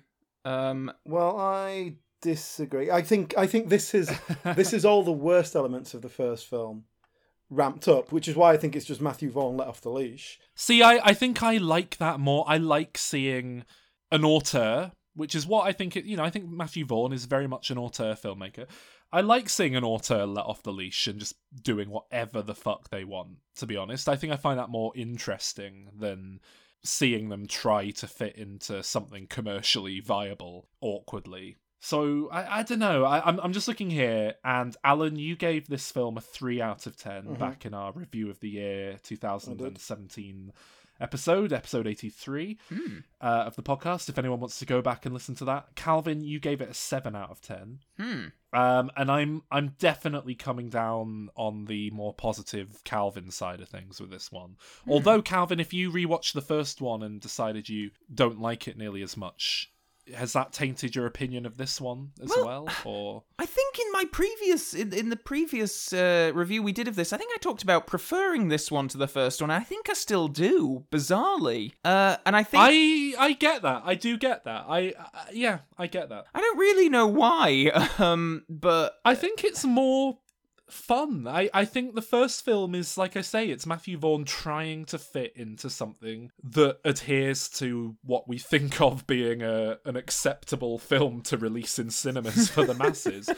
Whereas this film is just it, it's not remotely concerned with how things are gonna go down with a mainstream audience. It's just throwing robot dogs at the screen and yeah, dancing plagues. It's just it's so much more bizarre and unhinged, and I think that can, if you're attuned in a certain way, make for a more enjoyable experience. I, I totally get that. I think uh, I think Sol did sum it up quite well in articulating why I might like.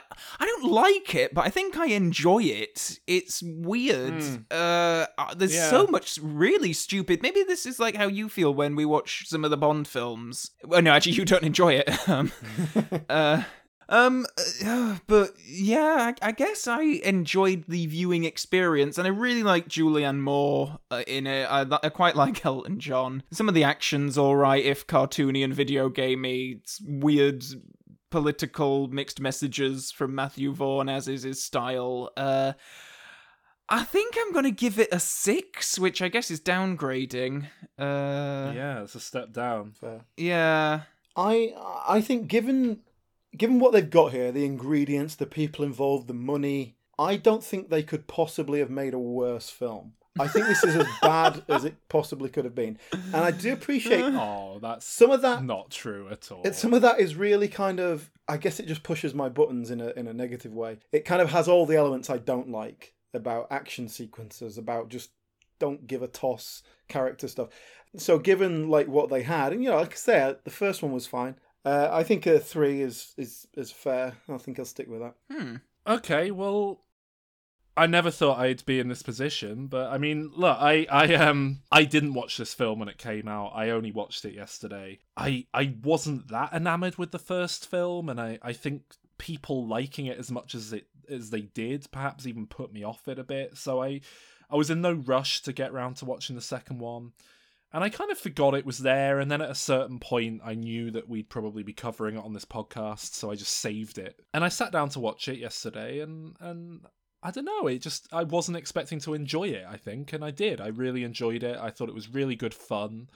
Basically, everything I got out of the first film, but with the weird political undertones, perhaps um, lessened a bit. You know, I, I, felt like some of the sharper corners had been sanded down, so to speak. Just you know, perhaps not intentionally, but they weren't dealing with a, a working class kid being plucked off the streets and things like that. So it was just inherently playing in a safer sandpit. Yeah, I, I don't know. I, I, I had a really good time enjoy, uh, watching it. I, I'd struggle to make any massive distinction between this and the first film in terms of quality. I, I think obviously there are some messy elements that we've gone into, but on the whole, I, I had a good time watching it. I gave it a 7 out of 10, same as the first one. Hmm. Wow. See, I'd probably downgrade the first one to a five. No. Mm. I think Matthew Vaughn might be my least favourite director working at the moment. You say that about a lot of people. no, I don't. And I think uh, really on a kind of on a personal level, I think he makes things, whether he makes them well or not, I think he makes things that I don't like the, the his style I don't like, regardless of any kind of real mm. talent. You know what I mean? I think that uh, I, I, think he did one of the best X Men films with First Class, and I, I, I need to go back and watch Kick Ass mm. and Stardust. I remember really liking Stardust. I must say when I when I last watched uh, Kick Ass, which to be fair was about eight years ago now, with Alan in the room, which probably wasn't great. I, I I did feel like oh the. Uh, the, this has really lost its sheen. I'm really not getting what I got out of this the first time round. Yeah, I fear didn't hold up at all. Yeah, I feel. but when that. we uh, when we went back to X Men First Class for our X Men podcast episode a while back, I, I thought it did stand up remarkably well, and I really enjoyed it. So, but I guess that's going to be him sort of with like execs over his shoulder on the set and stuff, and like, right, we've yeah. locked off this script. You're doing this script, and you know, it's probably him at his most tethered, I guess. Um, but now yeah. he seems to have pretty much dedicated himself solely to Kingsman, considering that the King's Man is also him. Yeah, I know. yeah, and he's and he's talking about it setting up Kingsman three, and yeah, it's very weird yeah. to say he didn't even bother directing Kick Ass 2. Yeah. So he's not had a real interest in franchise filmmaking. He didn't come back for the X Men sequel after First Class, though that might be because the execs wanted Bryan Singer back instead of him.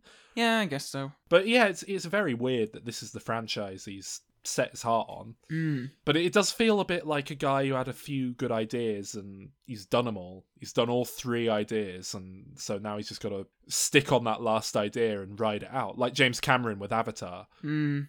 Man of great ideas, but he did them all all right, well, I'll just make 10 more of these well, until it, I die. It is probably sort of like he is probably given so much freedom because he's writing, producing, directing these things, and they they are successes. Mm. Uh, so he probably does just have a lot of freedom, and I guess it's probably more, mm. maybe it's more exciting to be doing that than something else where someone's going to, uh, yeah, be giving you notes mm. on the set. But yeah, they've got The King's Man, which is a prequel, which is what we're sort of leading up to, and then there's mm. Kingsman 3 and then they were talking about doing a statesman film as well, where it was going to be oh, all the Americans. Because well, we didn't actually really that would talk make about sense, the. But like, you just let an American guy direct it and just let him go off in a totally different direction. Yeah. Oh yeah, I can't imagine Matthew Vaughn's going to make Statesman. I imagine that would be more of a spin-off with a different mm. creative team. He'd be like a producer on it. We didn't really mention this about the end of the Golden Circle, but it does set up like Channing. T- the ending is Channing Tatum getting out of a taxi in London and walking into the Kingsman shop. I suppose that was implying that Eggsy's walked away from it and uh, what's his name's gonna be uh, Channing Tatum's gonna be in that Mm. role, which is really weird Uh, and not something that anyone asked for. later if they want to. He's come over on a you know work transfer thing. Well, it's it's didn't he look uncomfortable in a suit? Just didn't. It's too Oof. bulky. Yeah. It's like Daniel Craig. Just doesn't fit in a suit. He's used to wearing suits designed to be ripped off. Uh, yeah, the Velcro was popping. yeah. Right, I, I have a couple of points to hit now. Uh, so that's what I'm going to do now. This is a complete and utter tangent that's got nothing to do with anything. It's vaguely Bond related, but uh, we we received quite a nice email the other day. Uh, I would just like to. Oh. We, we rarely bother uh, reading emails out on the show, but I thought I'd make uh, an exception here uh, on the next record with both of you present. Uh, William Fletcher uh, sent us an email. Hmm. I, I guess I'll just read that out. Hello, Sol or Alan. Uh, first off, so not you, Calvin. Yeah. You're left out of this. it's Sol. Sol deals with the emails. First off, I just want to say that I have absolutely loved the podcast for the past two years. I, I started listening about April. That's how you get read out on the show. Let's put that in your yeah. I started listening about April 2018. I started off with the Bond episodes because that's what I was interested because that's what interested me. I started listening more and more to the other episodes and I have just enjoyed every episode I've listened to. So thank you very much William, that's nice of you. That's so Thank you. lovely. However, I am also sending this email as I decided to do something interesting. I wanted to know how many tens were given at this point. I then wanted to know how many ones have been given at this point.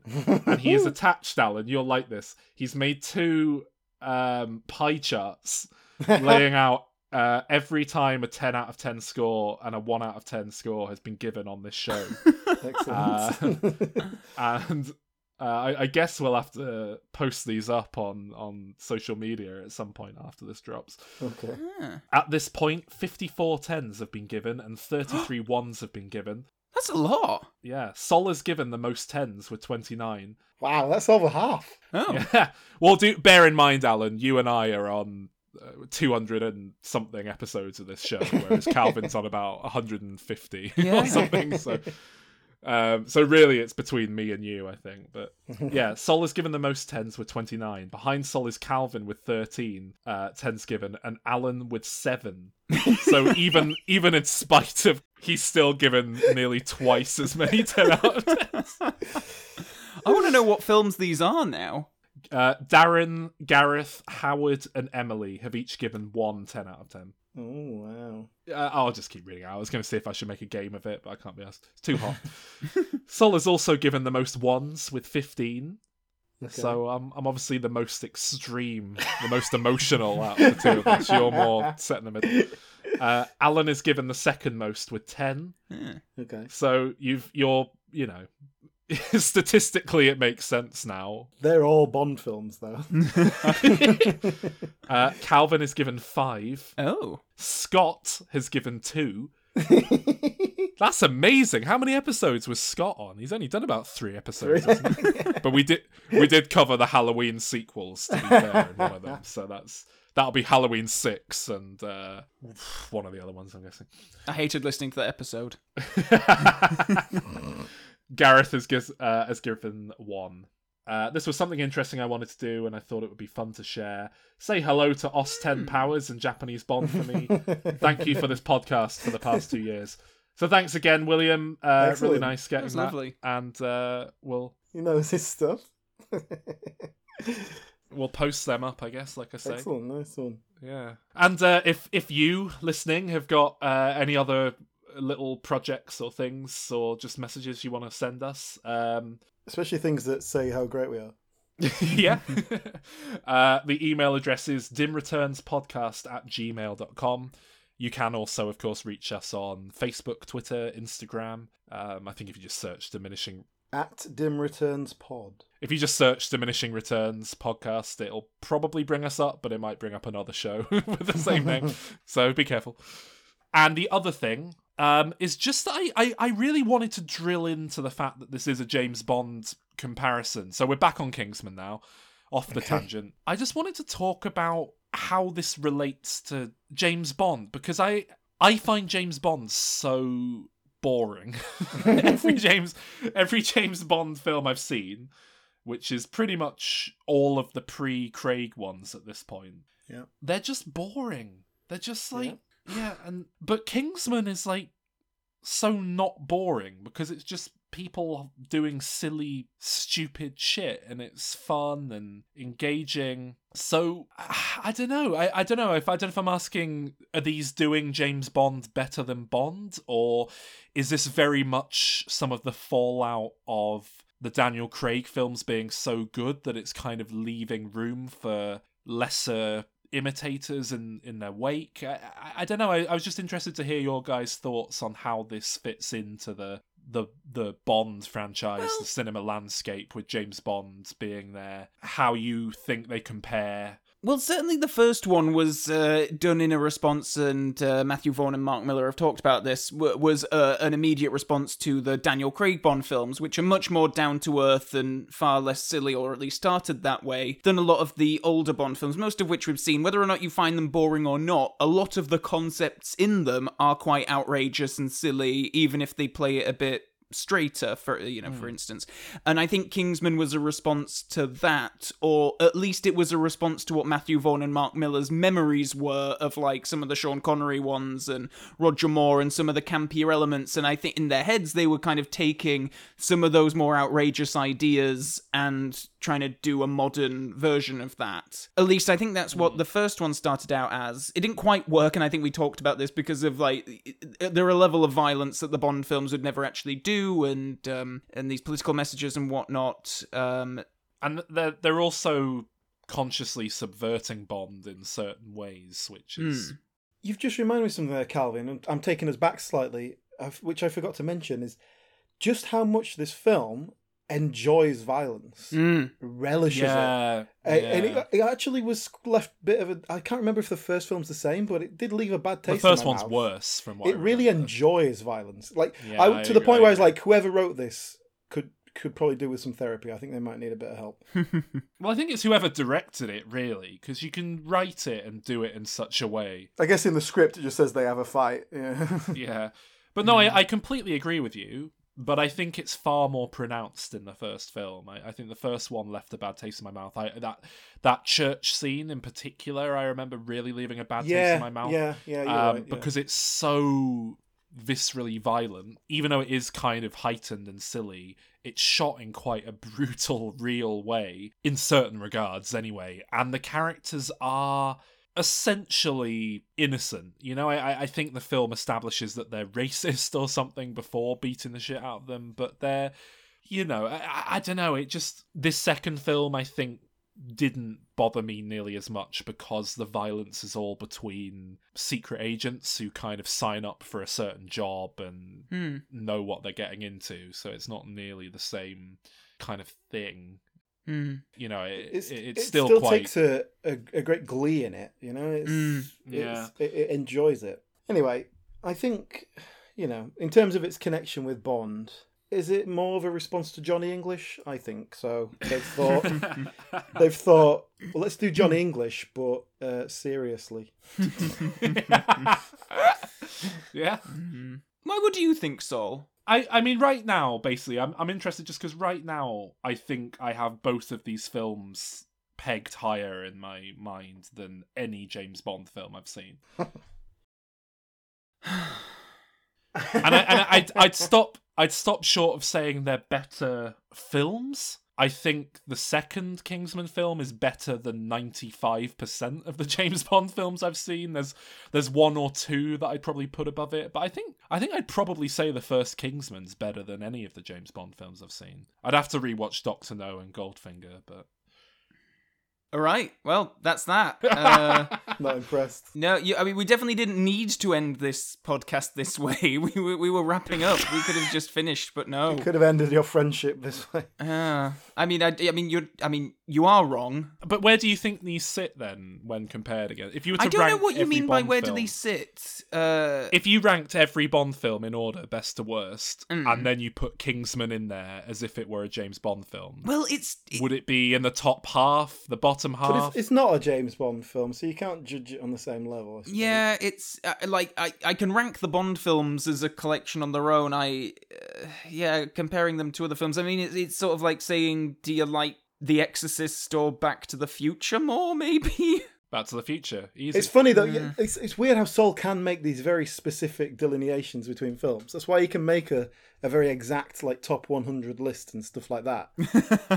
Whereas I would think like, eh, it's not that easy to just directly compare these films. A group of It's films. easy. You just it's like look if if you if you add ten types of berry and a banana on a tasting platter and you had to go like right which one of the which one of these do I like the most? You're saying like oh well I could figure out which of the berries I liked but the banana's gonna completely throw everything off. If anything I'd have an easier time deciding how much I like the banana in comparison to the berries. The berries are also similar that well, I, know it's more nuance and I don't know. I mean, after you've seen like hundreds and thousands of films, it gets a bit more difficult. Uh, well, I, again, I don't really. Yeah, but there's only 23 Bond films. Yeah, but it's like yeah, but it's like saying what do you like best, apple, orange, banana? It's like well, sometimes I'm in a banana Yeah. kind of mood. Well, I'm never in a banana mood. I'd, I'd probably say apple, orange, but I'd probably do that order. If I'd I'm apple, using orange, it as an amusing, you know, d- comedy device, banana.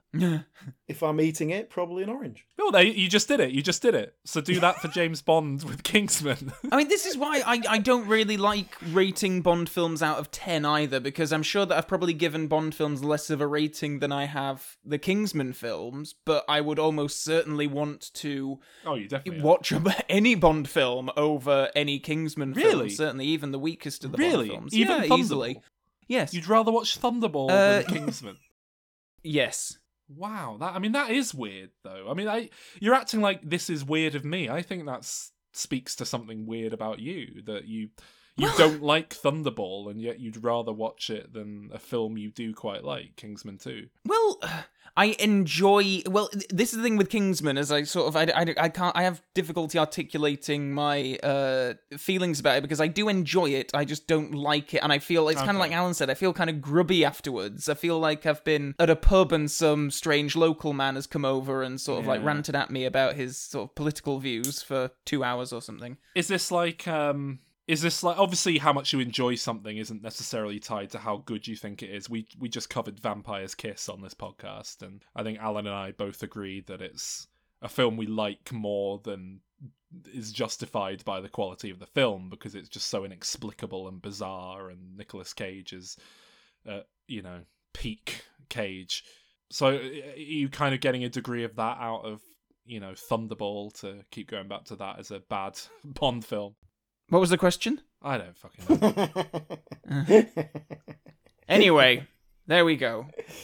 so there is a Kingsman 3 coming out that's a direct continuation. Yes. A King's Man, which is a prequel. well, well, you say coming out. There is a Kingsman three Matthew Vaughn would like to make.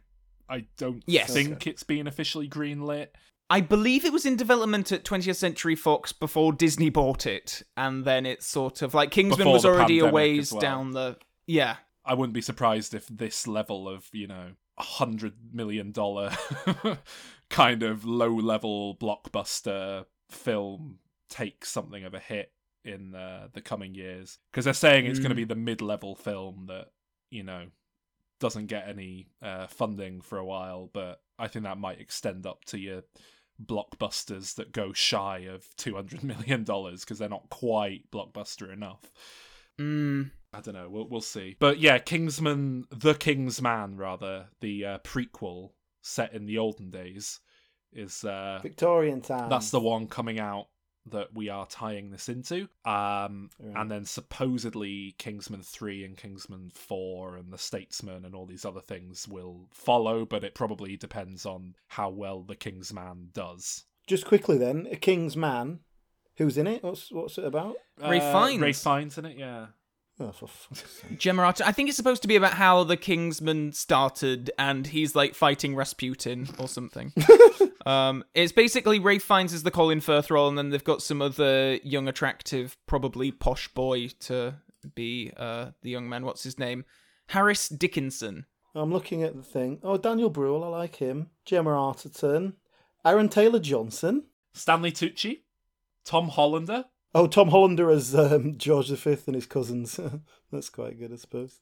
It was they famously looked like each other. So this is going to be like lead up to the First World War, then I guess. I think so. There's presumably going to be a sequence where one of Tom Hollander's characters, Nicholas II or someone, uh, gets dressed up as George V, and then George V is like going to bed to brush his teeth and he looks in the mirror, but it's not a mirror, it's a doorway. and the other one stood there and he has to like mime along pretending to be his reflection.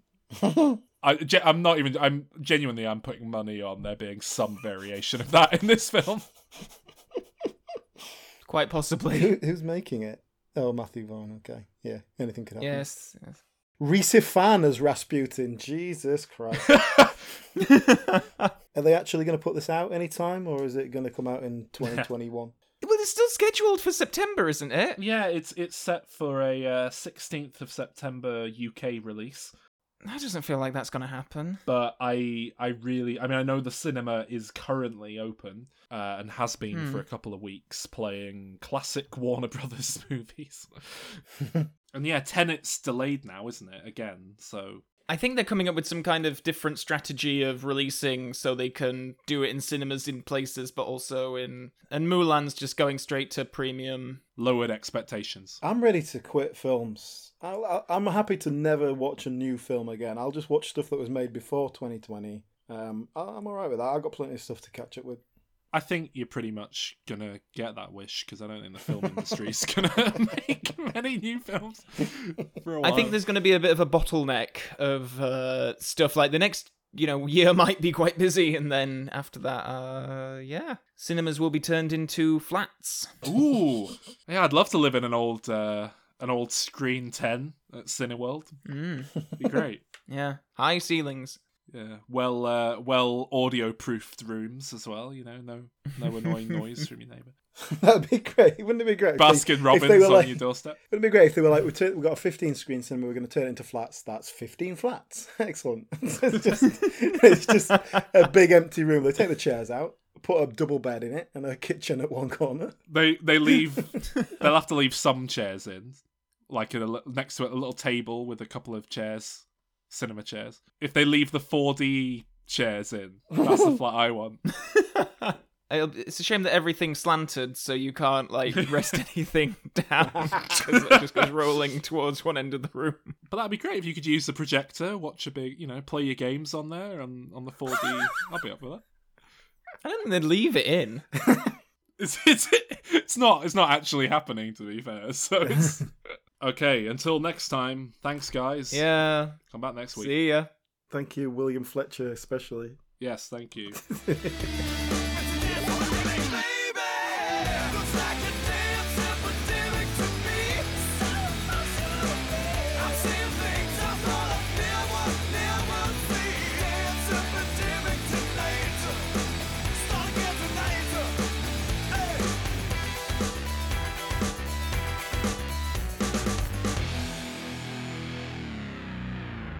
Thanks for listening to this Diminishing Returns time capsule episode. As I said at the start, we recorded this on the 11th of April 2020, which means that William Fletcher's letter is now actually somewhat outdated, through no fault of his, I should add.